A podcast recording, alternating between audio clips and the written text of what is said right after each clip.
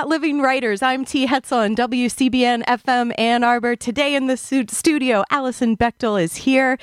Alison, welcome. Thank you. It's so good to see you. We've got Stephanie behind the glass joining us as a studio audience today. We have Amanda from the Institute of Humanities and Lucy, Alison's uh, personal assistant, and um, and Tex is probably lurking around um, out there saving the day as he usually does. Um, Alison, you've flown into town.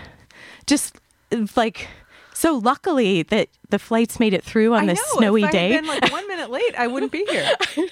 Everything went like clockwork. Well, this is well, this is great, and it's thanks for fitting in the radio.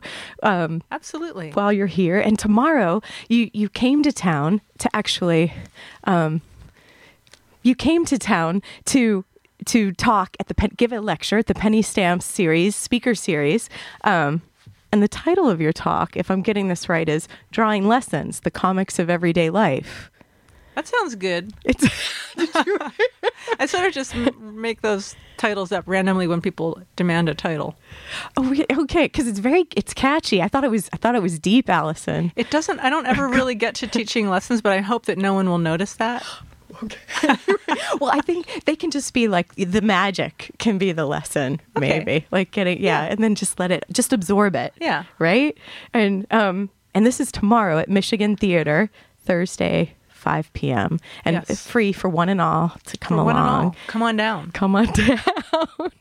and um, and then also you've got an exhibit currently at on the ground floor in the gallery at the Institute of the Humanities. Yes, Amanda put up a really cool little show. Did you get a chance to see? I did. Yet, That's so, why we were a slight bit late. Is because we stopped. Giving me a heart attack. I'm so sorry. um, we just stopped in there a second, and it's very cool. Uh, I brought it has a lot of archival materials in it that she found little clever antique cases for, because so much of my work is about, I don't know, archives and documentary evidence. So I have like old childhood diaries and yeah stuff like that. And you even so did you lend it I to the did. Amanda in the Institute, or is it something that does Michigan have boxes of some of your materials? No, no. It's just I just lent this one one volume. So you kind of you picked some things out that you were willing to.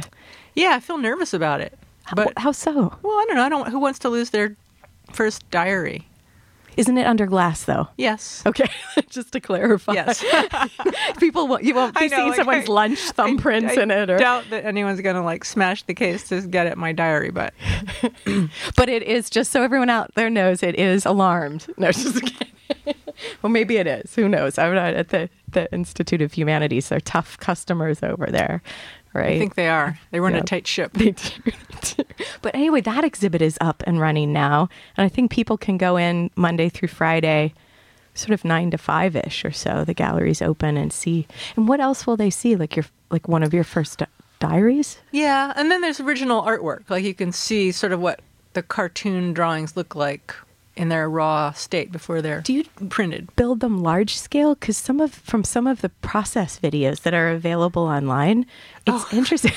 No, those that video is of there, there's also some huge giant drawings in the exhibit, which I are like four by eight feet, which I was doing as an experiment at one point. Um, but no, I don't typically draw that large. In fact, I was I was doing those large drawings because normally I draw very very small, not not much larger than you see in the in the books. So it was a way to sort of stretch my drawing uh, muscles a little bit and draw a little bigger. And and you know what? I just realized we've just hopped right into the conversation here, and um, you know what? Uh, I'm just gonna read a sh- the like a shortened version Oh, of your oh, bio yeah. That's available on your website. Nobody has any Oh. idea who you're talking with.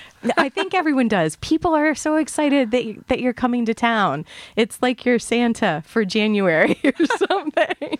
I don't know. And the books on the table, I should say, a thanks, a big thanks to Megan for getting the books to me from um, Houghton Mifflin and Harcourt. Am I saying your publisher's name Uh, right? I- Houghton. I Houghton. say Houghton. People Houghton. say it all different ways, though. Houghton Mifflin and Harcourt. Yeah. And Megan, thanks a lot for sending these books. We've got The Essential Dykes to Watch Out For, um, the collection uh, published in 2008. And then we've got um, your two graphic novels Fun Home, a family tragic comic, and Are You My Mother, a comic drama, um, on the table before us. And also um, several different uh, copies of earlier editions of Dykes to Watch Out For, thanks to Ray McDaniel and Gina Brandolino. Um, so, without further ado, here's the bio that can be found on Alison's website. Alison Bechdel's comic strip, Dykes to Watch Out For, has become a countercultural institution among lesbians and discerning non lesbians all over the planet. Is that your line, Alison? Did you? I'd like that. Discerning Yes, it is. I must confess.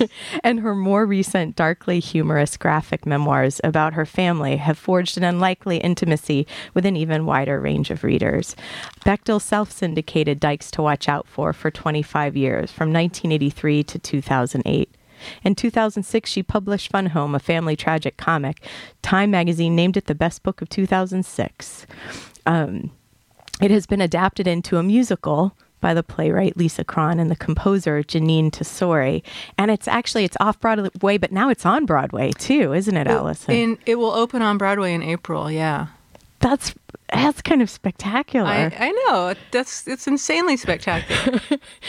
and we'll get to this, but you were saying that like these characters and Dykes to watch out for, they're your many selves. Like it's you, like it's you are in these characters, but it's like you. It's, so there's all these aspects. well, yeah, it's like I was sort of writing a crypto autobiography for many years. Uh, Crypto, secret. yeah. like hidden. Like it's it doesn't it's not technically autobiographical, but in a way, Dykes to Watch Out For is as autobiographical as my later, like explicitly autobiographical bu- books. We'll get okay. We're gonna come back to that. We're gonna come back to that. Okay. Um, We don't in- have to. no, we well, as as you pointed out, we do have an hour.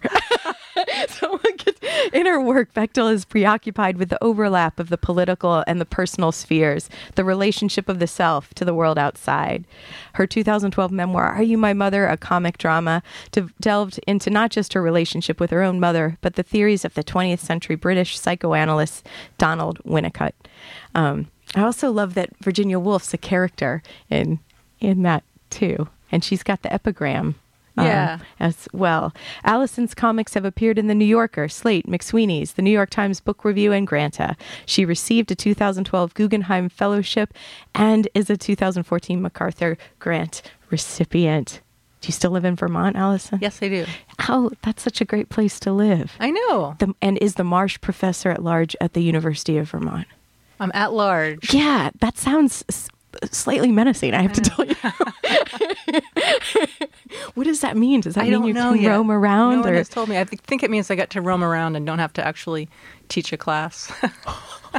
really, you co-taught a class in Chicago, I right, did. with Hillary Chute? yeah. Oh, a, a, a while, not too long ago, but Yeah, a couple years ago, I made my first foray into academia and, and taught a class on autobiographical comics with the great Hillary Chute.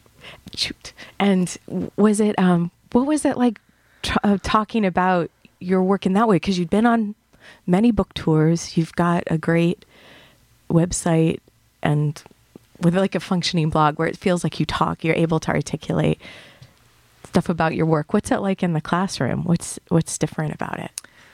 You know, I it was hard. It was it was hard to do. It was it was a difficult class because it was not just the practice of comics, which might have been easier for me, but it, we were talking about the theory of autobiography and what it means to make these visual stories about actual life stories. Uh, and there were, so there was a lot of heavy like academic material that we had to read, and I felt like one of the students. Like I was just, oh man, try, you know, underlining and trying to understand this stuff, and it was very wonderful and mind expanding. But it was it was sort of like taking a grad seminar. I mean, I was taking it along with the students. And then and then talking a, a hell of a lot then as well as you were one of the teachers. Well, you know, I we it was a very talky class, and the students were, I guess, students are different than they used to be. In my day, students didn't talk so much. Now they seem to really talk a lot. I th- and I think they're so, they're they're encouraged to. Yes, I think that's Right. the point. In fact, Maybe it's a different way of teaching, right? but all that is just to say, I was relieved. I actually didn't have to talk that much in the class because the students did it. I don't like to talk. I, I, I really would much rather be quiet, and I, I don't know what I'm going to say to you for the rest of this interview. I'm feeling unusually blank of mind these days. It, no, it's well. Or do you think it was uh, increased by flight? Because sometimes I feel like if you're on a plane, something happens. Like maybe or Something does happen. Something really like slows down in the brain. But no, this my problem. or do you think they pipe strange air in? now I just sound paranoid. Well, there's just not like enough to air. quiet people down a bit, right? Like why does everyone fall asleep? Well, that's because they're on drugs. No, right. Many are. you know what? Let's take a short break and we'll be right back to talk more about flight and airplanes and drugs. No, just kidding, everybody. It's not Friday yet. Um, it's Wednesday on Living Writers. I'm T. Hetzel. Today, Alison Bechdel made it. She made it to the studio. She's here. We're going to take a short break and be right back.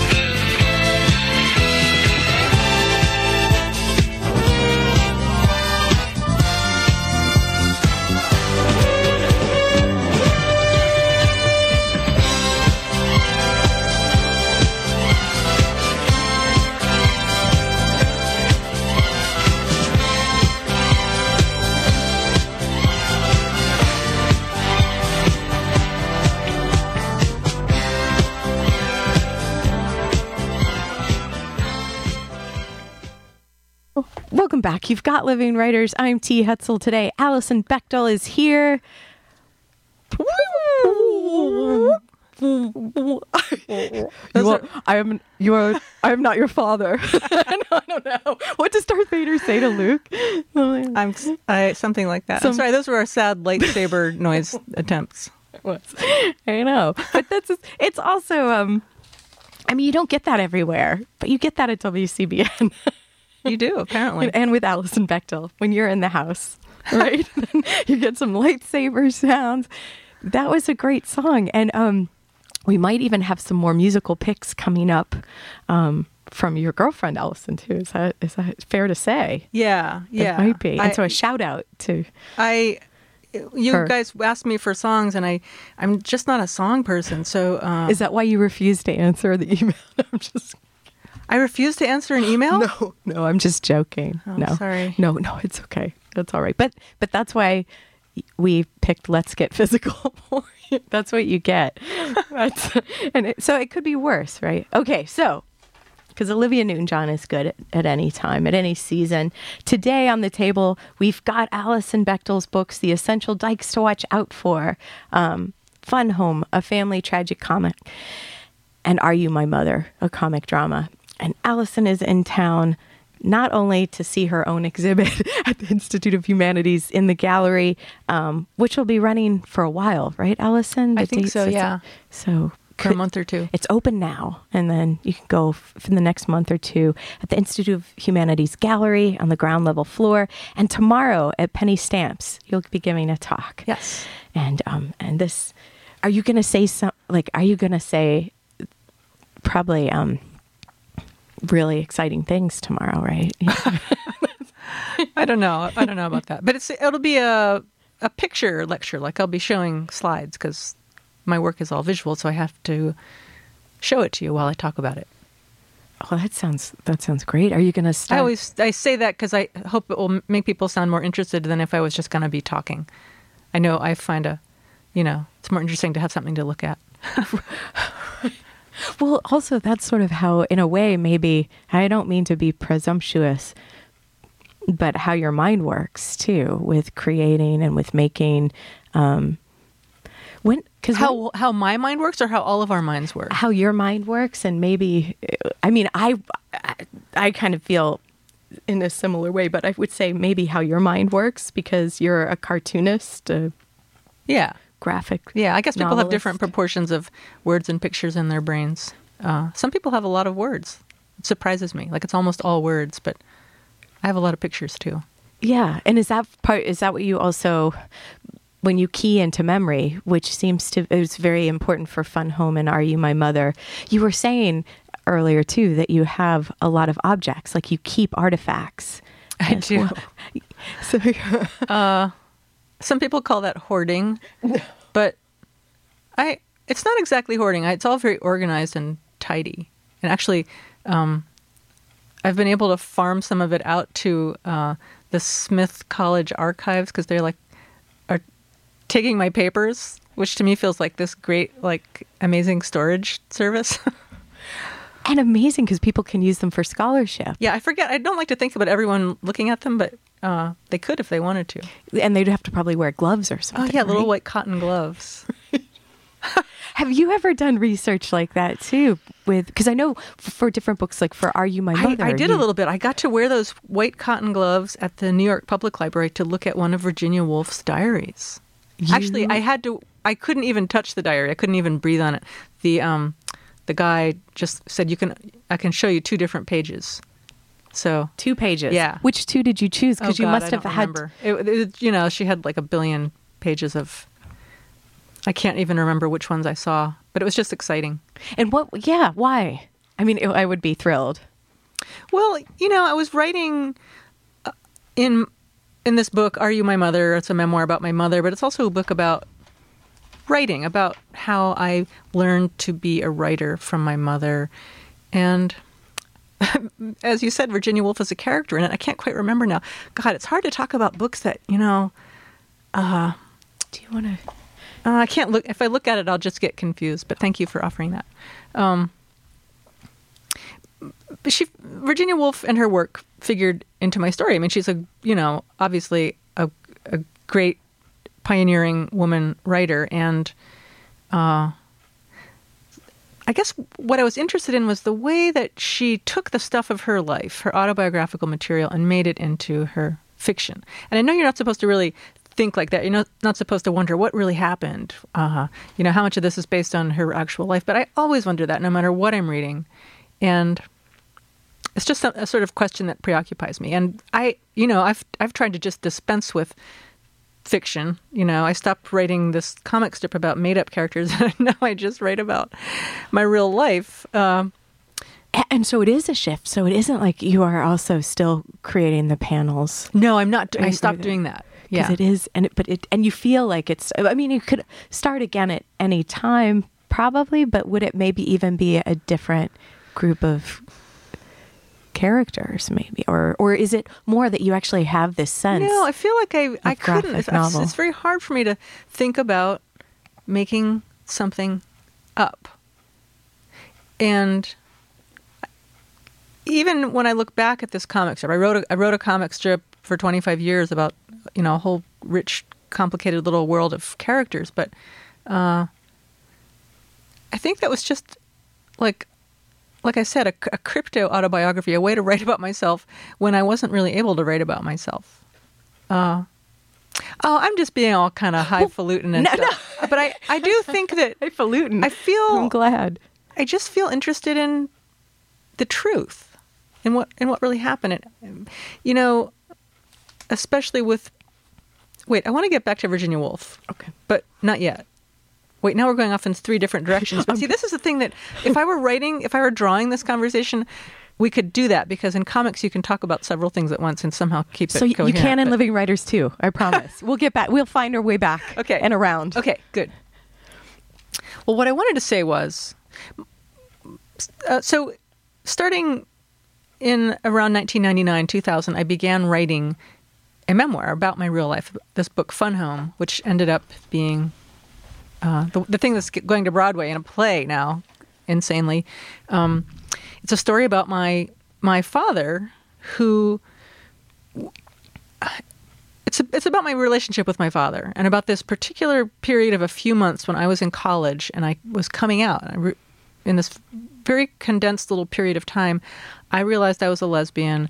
I got up the nerve to tell my parents, you know, this this big thing, and when I did, I found out from my parents that my father was gay or bisexual, or uh, probably he didn't think of himself in either of those categories, but he certainly had relationships with men and and some of his high school students, male high school students. So that blew me away.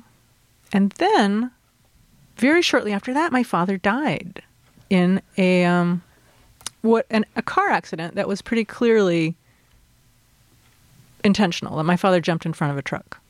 So, you know, that was incredibly traumatic uh, cluster of events. You know, this, you know, I thought I was like, you know, growing up. I was, I was coming out. I was becoming an adult. You know, oh, I, I, I realized this is what's going on with me. I'm, I'm a lesbian. Everything makes sense. And then all of a sudden, to have this larger story of my, of my, my parents, um, just sort of eclipse everything, and this, and this terribly painful loss that was, in some ways, secret. Like no one knew it was a suicide. Nobody knew. you, you capture that in the, the the panels where people are coming to the like the, the funeral and and saying the things that you would say like where you your your family is starting your immediate family is starting to know that it isn't what it appears like on the surface Yeah. with the accident Yeah. So, um, not only did this traumatic thing happen, but this sort of erasure of it, or this stifling of it, happened, and which which really made it almost impossible to grieve my father. You know, it's like it was so covered up and layered over with all these things that felt to me like lies. So, I I knew even like very shortly after his death that it was a story that I, I wanted to tell, but I I couldn't imagine how I would ever do that, how I would reveal these huge family secrets. My mother didn't tell anyone that he was gay. How could I do that to my mother? How could I reveal that? Mm-hmm. Um, and people, you know, didn't know he'd killed himself either. So I I basically waited 20 years. At that point, somehow I felt like those those things weren't quite as taboo as they once had been. You know, in 1980 when my father died, I couldn't say them, but in 2000 I could start to think about telling them. It wasn't such a stigma about being gay or about suicide, you know. So I I, I started to tell the story because it was a story that wasn't going away. It was yeah, something. It, it was just it was, insisting and, that I tell it. I know that sounds kind of like presumptuous too, but it it did. Don't say that. Well, that's how stories are. Like what if they need to be? Yeah. So I think I think that's true, and that's. I guess my my worry, my fear is that it's my only story. you know, and that I'll never be able to tell another one or a more interesting one. Isn't that tragic? Well, that seems to be right in your wheelhouse, doesn't it? Yeah. So I think that that's not the case. And you're working. You said you're working on like the with the graphic novel, and this one still like in that form. And this, Are You My Mother? It sounded like it also took years, the process. And like like you were almost resisting what was at the core of this this book while you were working in it for years. Yeah. Yeah. I had a hard time with that book. Let's take a short break, just so that just so that now you can be like, well, I don't want to talk about that. no, no, hopefully not, because we're going to take a short break. We'll be right back. We've got a song Let's see what it is. Stephanie's going to play it. You've got Living Writers. I'm T. Hetzel today. Alison Bechdel is here. We'll be right back.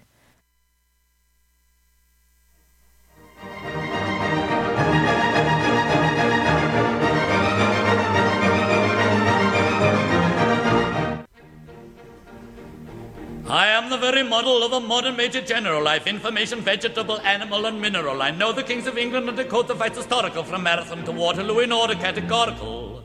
I am very well acquainted too with matters mathematical. I understand equations both the simple and quadratical. About polynomial theorem, I am teeming with a lot of news. Ooh, lot of news, lot of news. Ah, with many cheerful facts about the square of the hypotenuse. Many cheerful facts about the square of the hypotenuse. Many cheerful facts about the square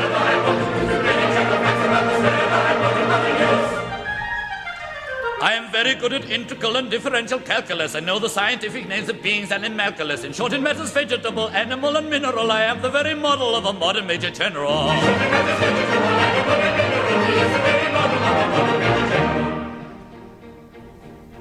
I know our mythic history, King Arthur's and Sir Caradoc's. Answer hard acrostics have a pretty taste for paradox. Quote in elegiacs all the crimes of Heliogabalus. In Cornix I can flow peculiarities parabolous. I can tell undoubted Raphael some Gerard Dows and Zoffanies. I know the croaking chorus from the frogs of Aristophanes, and I can hum a fugue of which you've heard the music's Dinorah. Ooh, Dinorah, dinner for. Ha ha! And whistle all the airs from that infernal nonsense pinafore. And whistle all the airs from that infernal nonsense pinafore. And whistle all the airs from that infernal nonsense pinafore. And whistle all the airs from that infernal nonsense pinafore. Then I can write a washing bill in Babylonic uniform and tell you every detail of Caractacus' uniform. In short, in matters vegetable, animal, and mineral, I am the very model of a modern major general.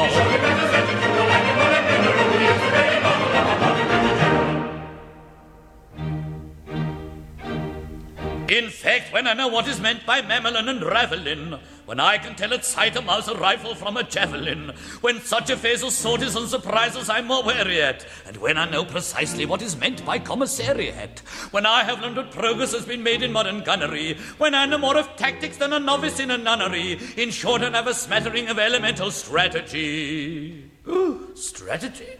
Strategy, strategy, Ah, I have it. You'll say I bet a Major General and never sat at you. Say I bet Major General and never sat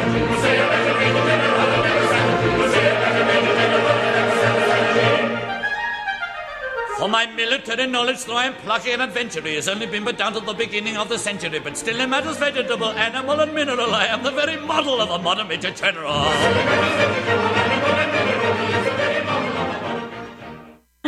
Say that three times fast. You've got Living Writers. I'm T. Hetzel today. Alison Bechdel is here. Um, Alison, thanks for picking that song.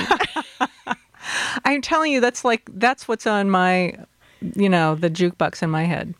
Do you wake up to it, head. or is it sort of? I do. Lately, I've been singing that song a lot. I just love Gilbert and Sullivan. And it's very sort of um, it's rousing, isn't it? It's rousing, and the rhymes are hysterical and brilliant if you listen to them. and and quick. You have to have sort of a nimble tongue or so Yes. to kind of get through it.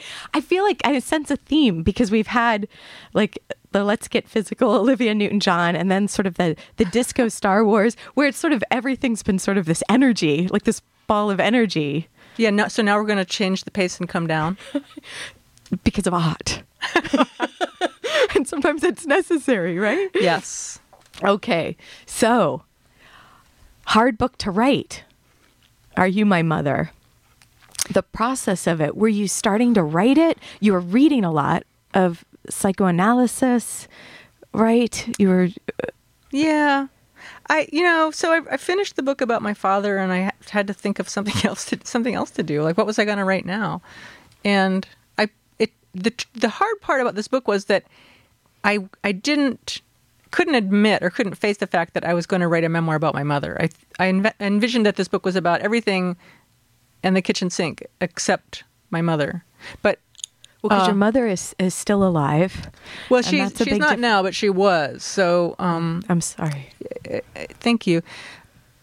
So that was really scary uh, to to write about my relationship with my mother when I knew she was going to see the book. Not that I, I mean, I have a you know I had a pretty good relationship with my mother in many ways. It's, it's had its difficulties, but to write an honest memoir felt very daunting. And your mom had been the writer of the house in a way. Kind of, yeah, yeah. She definitely wanted to be a writer when she was younger. She taught English. She, w- once she retired from teaching high school, she began writing again, writing poetry, writing a column for the local newspaper. Um, so she, she was a writer. Uh, oh God, it's it's uncomfortable even to talk about that book. I don't, I don't know. It's like I haven't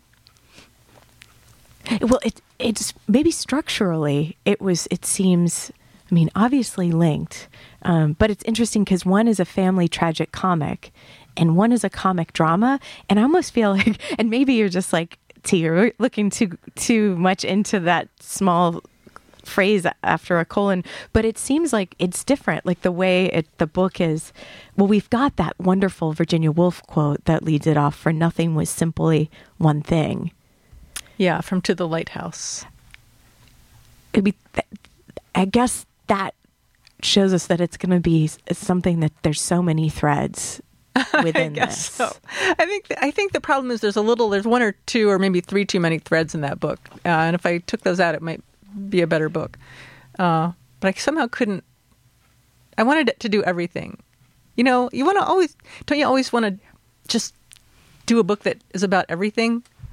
So sometimes it's better to leave one or two things out for the sake of coherence. And I,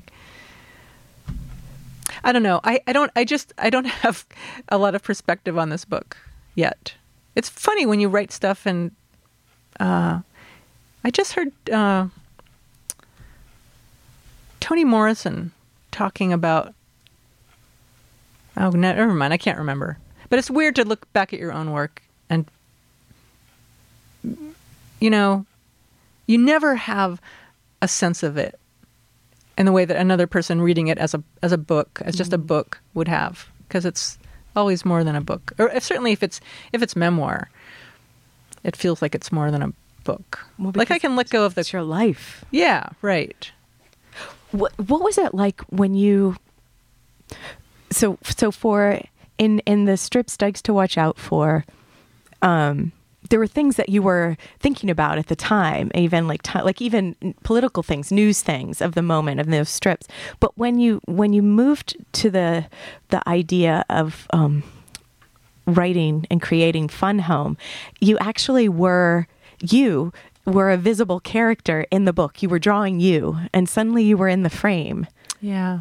in a way that you may have been like, but in a very like in a covered way before in the the strip series, right? But so what's it like when you're actually you're a character and you're a drawn character. It's not something that's through your eyes. It's not like you're writing through your perspective. It's like you're there's a shape that's within a panel.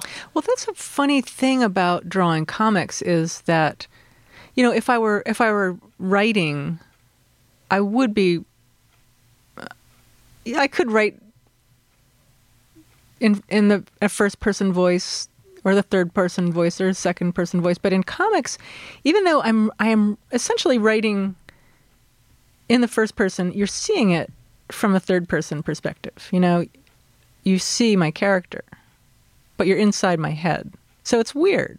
It's a kind of weird thing about uh, a you know a graphic autobiography.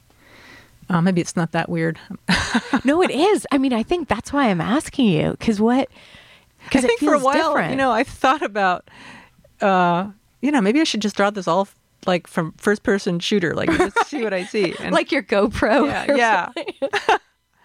but of course, you can't do that. That I mean, some people have done that experimentally, and it has you know a powerful effect. But I don't think you could sustain a whole book from first person perspective although we don't know what you're working on right now. But so it was so but it is interesting so huh. Do you think you'll be in the next book then? Yes, I so I haven't gotten over my my need to write about my own real life yet. And, and is this f- rooted to family or is this moving it into um, d- deep relate other no, like, I'm taking taking a break on the deep family mining of relationships thing because it was really hard and tiring and upset people. So I'm giving that a little rest. Uh, but I will come back to it. I think I I do want to write more family based stuff. But then the next piece is more light and uh, silly. I hope it's a book about exercise, my lifelong pursuit of exercise. I know. is it a, is it going to be a, a, flip book too? Yes, it is. How did you know? Are you pulling my leg? No, I'm not. I'm going to have like little tiny figures in the margins doing exercises. I can't wait. When is that? Are you going to be showing slides of that? No, I don't have. I'm just in the very early stages of that, and I probably shouldn't talk about okay. it at all. Right, right. That is. It's kind of. No, that. I gave away my flip book idea. No. Don't be what angry. What made you think of that? Well, because we were talking about it and composing with images in class as like an option. Like someone could do that as their final project oh. too. it, well, it's it's yeah, it's it's fun to. I've just been playing around a little bit. I never did any kind of animation, but it's it's a very fun thing to work with to, to make a character move and it's and it's this dynamic quality which is also present in the panels when you're seeing the motion and how the characters are moving but this is a really they're literally moving a, yeah yeah and then how do you use that as an element like to deepen what else is happening in the story or is it something that's a separate story. I mean, don't answer well, any of just, these questions. It's just a, it's just a tiny, you know, it's not my actual story is not going to be a flip book. It's just going to be a little marginal of like something thing happening. That's great. Ah, well, um, and it's light. So does that mean it that informs like does it change how the your process? Because are you I and maybe this isn't true, but part of the process that I I saw in a video when you were talking about it was you use photography as yes. as a layer and you work online on a drawing program. Yes. um, no, that process is the same. I, I I'm in the writing stage of it now, which it, I say writing, but it's it's really a kind of drawing. I, I write in a drawing program, so it looks like I'm typing on the computer, and I am, but I'm doing it in a two dimensional page. I'm not just working on a word processing document. I'm actually making little squares and word balloons and I'm not drawing but I, I'm imagining the images that I'm that will be there. So you'll have like some word bubbles that have text in them and then you have maybe guiding narrative too and then maybe text that has some sort of like idea of what the like yes, the image precisely, might be. Precisely. And how how did you find this? Like, how did you start working like this, like this method? Um, Because you probably started in sketchbooks. yeah, when I began, there was no computers, there was no scanners, there was no Photoshop. For you know, for years I just drew stuff with pencils and pens and tracing paper. it's I still a technology. Yes, it is. And I still I still do all that actual manual drawing stuff, but first I I do my sketch on the computer just cuz it's so fluent, so flexible. You can you know you can try stuff and make mistakes and you don't have to erase or throw the paper out. Um and I I I guess I evolved that system very slowly as you know, as the technology became available, as Photoshop was, you know, first I got a scanner and then I had to learn Photoshop to get my art into the computer. And then I learned about Illustrator and how you could, you know, get get text onto the computer too. So uh, I just evolved my own little method of composing on the on screen. And so it was something that it's not as if um, you because you w- didn't go and in the introduction that you you created for Dykes to watch out for the essential edition. Um, you say you you're the streets were your MFA program. yes. yes, I never uh, went to grad school. Um, yeah, no, I learned cartooning just like, picking it up as I went along. Totally. and and and it started with the pencil and the doodling, and then it went to the scanner and the Yes. programs. Yes. I, I love. Okay, well, let's take a short break. I love that you also use the element of photography and and to capture movement too. It's interesting, and you remove it, but it's Yeah, there okay. at some point. Let's take a short break, and then we'll come back. Yeah, good. All right, we'll be right back. You've got Living Writers. I'm T. Hetzel today. Alison Bechdel is here. You can catch Alison tomorrow at the Michigan Theater, um, 5 p.m. for drawing lessons, the comics of everyday life, penny stamps talk. We'll be right back.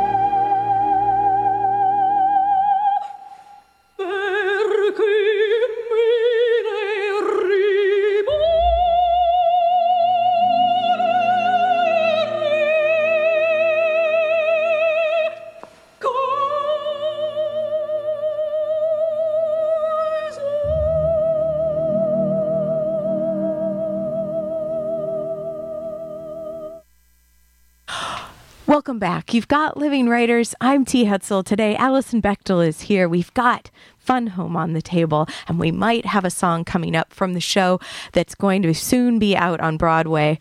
Um, we'll see. We'll see what we can rustle up if it's out there. We're going to try to get it. Uh, we also have Are You My Mother, a comic drama on the table, um, and the essential dykes to watch out for um, is also it's here. it's here. All that all this work of yours, and we were we were talking about your process. Um, Oh yeah, you were talking about um, photography. You know, that's something too that evolved as the technology evolved. Um, before there was digital photography, there was no real practical way to take a lot of reference photos. I had a Polaroid, and I would, if I had to draw a tricky, complicated pose, I would use the Polaroid. But I did that very sparingly because it was so expensive. It was like so a ex- dollar a shot. It's probably- precious. yeah. And I have now this whole big file of, you know, different hand positions or people on the phone or, you know, people doing stuff in my little picture file. That's kind of amazing. So instead of one of those wooden wooden men or so, you actually had these the wooden Polaroids men as well. were never really very helpful. I had one of those too. you could make a photo book out of those, Alison. Well, as it as it turns out, I mean, people do. There are there there's a whole business of making f- photo books of people doing poses, or there used to be, because now you don't need them because you make your own exactly what you want with your digital camera for zero money.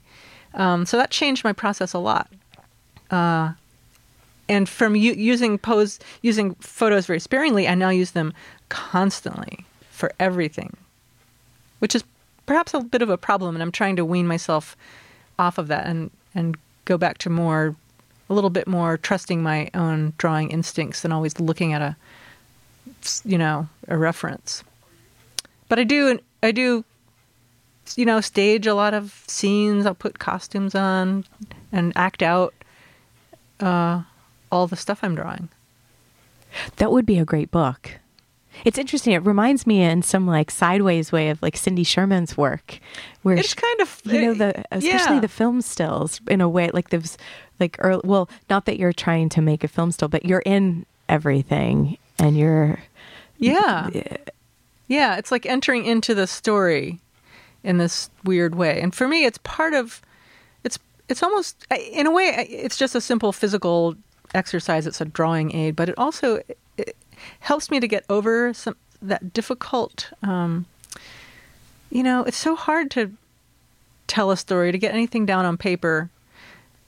Doing the poses sort of helps push me over that brink, helps push me through the plane of the paper into the world of the story in a way that it's just, you know, it's just like a, a ritual and it and it works. And so I do it. Well it seems like it would feed it hit, would hook right into the imagination like the imagined by using even physical like the muscles the- Yeah, yeah. I mean, it, I think it it creates some empathy with the characters I'm writing about. Even oddly, if the character happens to be myself, but you know, sometimes I, I would find myself posing as my mother and father alternately while they were having an argument, and uh, that was kind of mind blowing. You know, to have to like embody them, to physically impersonate one of my parents. And I, you know, I would do at the at the end of Dykes to Watch Out For. I used that same technique with with those characters too, and that that was really fun. I, you know, be acting out all these different characters. I mean, and almost frame by frame Yeah, totally frame by frame. Yeah, yeah. so the process can you yeah, I walk can- us I- through that Well, I mean, I go back and I look at my iPhoto library, and only a small Which must be impressive. A small fraction of it is my real life. Most of it is my fake life of me posing for these stories. so that's the next book my fake life It would be a pretty boring book, I think. I don't know. I mean, think about some of them, like Ed Ruscha's, like 26 gasoline, gasoline stations, 34 apartment buildings. You know, like it's, it's you don't know what's, in, it's, and anyway, you never know. You never know. Um, and so with the, with the f- photos though, Alison, are you, um, like putting them to scale in the panel or are you, what are you do? Are you using them just to look at? I just look at them. I actually, you know, I, I don't even print them out. I just look at the viewfinder of my camera, and just that tiny little, you know, one inch square image is enough for me Uh-huh. to, to work from to see how a, the figure is standing, or you know, I can zoom in to see how the fingers are holding the book. Like, Yeah. that's all you need. I don't need to print the photos out. and so just using it in that way, Yeah. and then the photos sort of they just they Pile up in they my- pile up digitally pile up. Yes. Yeah. Well, okay. So, what about this um, this idea of authorial agency? Like one of these, like I feel like one of the reasons for I, writing these memoirs and the and putting yourself in it, and maybe especially as a woman, and I think this ties back to Virginia Woolf. Good job. We got back to her. Told you. I'm impressed. But but But what do you what do you believe about that, Alison? Because it is Virginia Woolf is a touchstone, and it is this this agency, and maybe waiting twenty years to tell the story. Well, yes, I I realized as I was struggling with this material about my mother or whatever it was going to be, um, that a lot of it was just about what it what it takes to be an author, to have the courage to say I am on the page, have that printed. Uh, not just she was or he was, but I am. It's it's my story, um, and it was it was just, it just took a lot for me to be able to do, to do that. In a way, I I did do that with the book about my father. I told a story that sort of went against the laws of my family. I, I revealed secrets, um, and I, I did it in what felt like a pretty uh, uh, I don't know if honorable is the right word, but an ethical way with my mother. Like she was on board with it as much as she could be. Um, but then something was still not. I still had something in my system that I had had to do, and I realized that I, I this book about my mother was becoming a book about writing the book about my father and the transformation, the psychic transformation that I had undergone in that process. That partly enabled me to write the book about my father, uh, and partly That's huge, isn't it? The psychic well, transformation. it felt it felt huge, uh, but also it's invisible. You know, it's inside. It's it's something that is psychological, and so that's why this book is so strange. The book about my mother. It's there's no there's not a lot of dramatic action. It's a, there's a lot of psychic action, and I wanted to find a way to make that interesting, or to you know to show how we can make psychic progress, how we can grow, how we can heal, uh, why therapy works. I mean, I, I, I you know, t- therapy totally saved my life, and I wanted to show. I wanted to figure out why. Like, why did why does talking to some woman in a room make me feel so much better? And so, the book became also about psychoanalysis and how it works. And imagine, I mean, that's quite that's a big thing. Putting it words and pictures. So having the account be communicated using not just verbal language but pictures for that immediacy. Yeah, I don't know. I still don't know how well it worked, but um, it was a it was a good effort, and perhaps I'll make a, a better one later. I and these are lovely artifacts and stories Thank you. already. Thank you. Alison Bechdel, thank you. Thanks for being here today. You're very welcome. Thanks for this great conversation. Anytime. Anytime. Um, so tomorrow, Alison Bechdel will be at the University of Michigan, or rather, Michigan Theater for Penny Stamp's talk at 5 p.m. You've been listening to Living Writers. Thanks again to Stephanie. Alison Bechdel. I'm T. Hetzel. Until next time. Thanks. You didn't notice her at first, but I saw her the moment she walked in. She was a delivery woman. She came in with a handcart full of packages. Page 31. Canada Goose.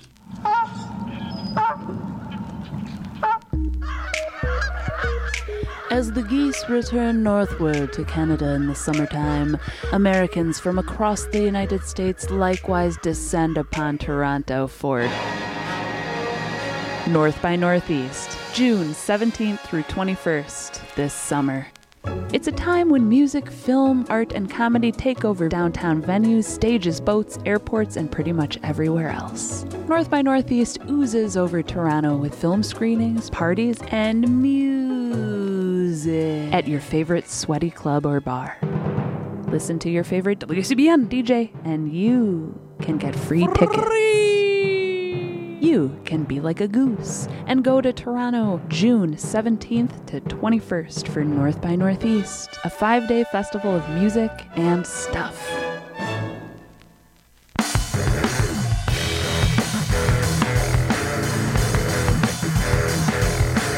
Move with the groove. Man, that's a sweet groove. Old Blue Note Records have that deep groove.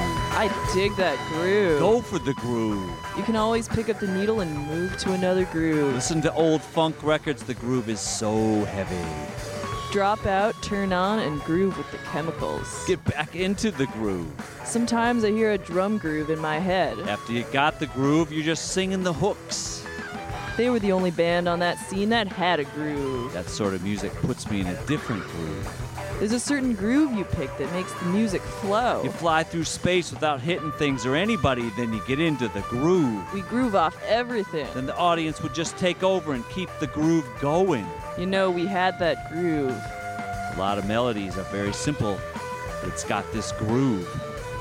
Listen to Groovosaurus every Monday at 8 p.m. on WCBN FM Ann Arbor.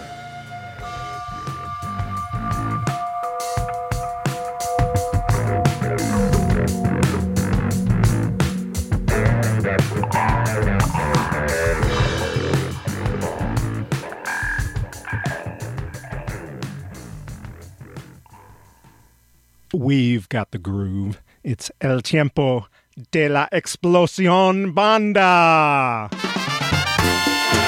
Y para todas las Juanitas, y aunque no sean pitalleras, mija, sabor, sabor.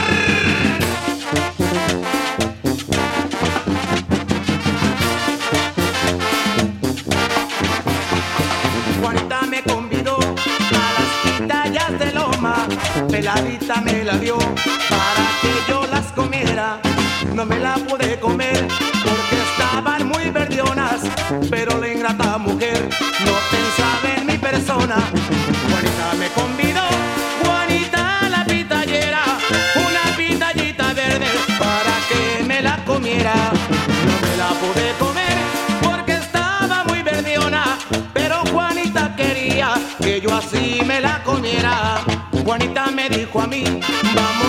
comer pitayas, ahora me toca a mí, porque ya estás en la raya. Y yo le dije que sí, que fuéramos para la loma, y ahora te toca a ti comer pitayas pelonas.